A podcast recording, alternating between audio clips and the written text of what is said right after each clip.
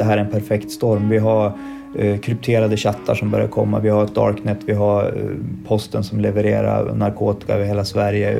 Det är så mycket som händer samtidigt. Ett mörker sveper in över Västernorrland.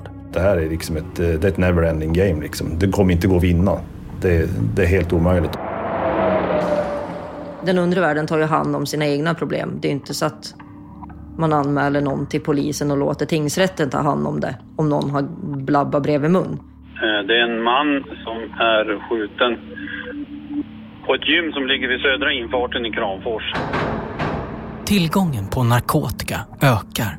Det blev råare på något vis. Människor börjar bli rädda. Det kändes nästan som att det var en konsekvens som man kanske fick räkna med om man inte betalade eller om man drog på sig skulder. Våldet ökar. Det är ju ingen, som jag bedömer det, som behöver vara rädd bland allmänheten utan det här är ju i den slutna kriminella kretsen. Nej, det var en person på det där stället som skulle slå ut min tandra. Det var något jidder. Polisen misstänker snart att ett nätverk ligger bakom att hela Härnösand förändras. Men få vågar prata. Man fick ju aldrig lämna ut något nummer, aldrig nämna vid namn var grejerna kom ifrån. Det är ingen som golar på en sån där kille. Han har ju varit med och använt vapen förr.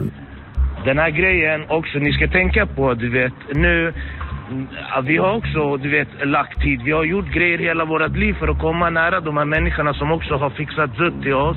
En av de utpekade huvudaktörerna är en man från södra Sverige, kallad Grizzly. Jag har personligt emot de här poliserna. Jag har ingen kommentar till någonting när det är gäller det skälet dem. till att du inte vill säga det under förundersökningen? Du Ja, gillar dem inte? Alltså jag har ju 12 tidigare narkotikabrott med de här poliserna Ja. som jag har blivit friad från.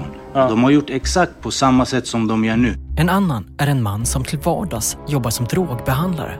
Hej, hur står det till? Sitter och gör något olagligt precis.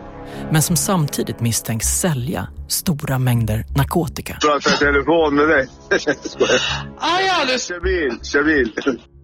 En polisoperation kallad Triss drar igång där man kapar gren för gren i jakten på stammen.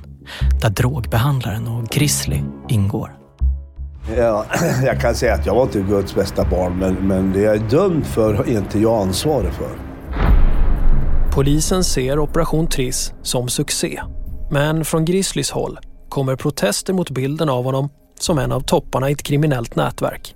Det som jag övergripande reagerade på i det här målet var ju att det fanns ett väldigt tydligt personligt fokus eh, gentemot min klient och liksom i delar närmast någon typ av demonisering av honom på ett sätt. Det här är också en historia om hur polisen får en guldgruva att ösa ur. För många poliser som har jobbat mot de här i många år så var ju det här en, eh, som vi trodde då, once in a lifetime, unik möjlighet. Här satt vi med facit.